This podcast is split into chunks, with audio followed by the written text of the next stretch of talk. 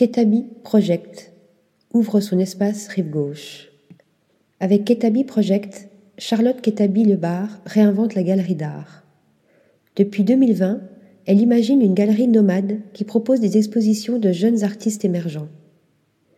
Elle nous a subjugués avec l'exposition d'Inès Longevial aux Grandes Serres de Pantin, puis avec celle d'Idir Daven au 22 rue Visconti. Début décembre, elle jettera l'encre dans le quartier de Saint-Germain-des-Prés. Une galerie fixe, mais loin des codes traditionnels.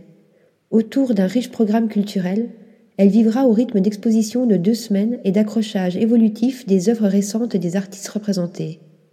Ketabi Project établit un nouveau modèle de galerie, libre et sans contrainte. Article rédigé par Louise Conessa.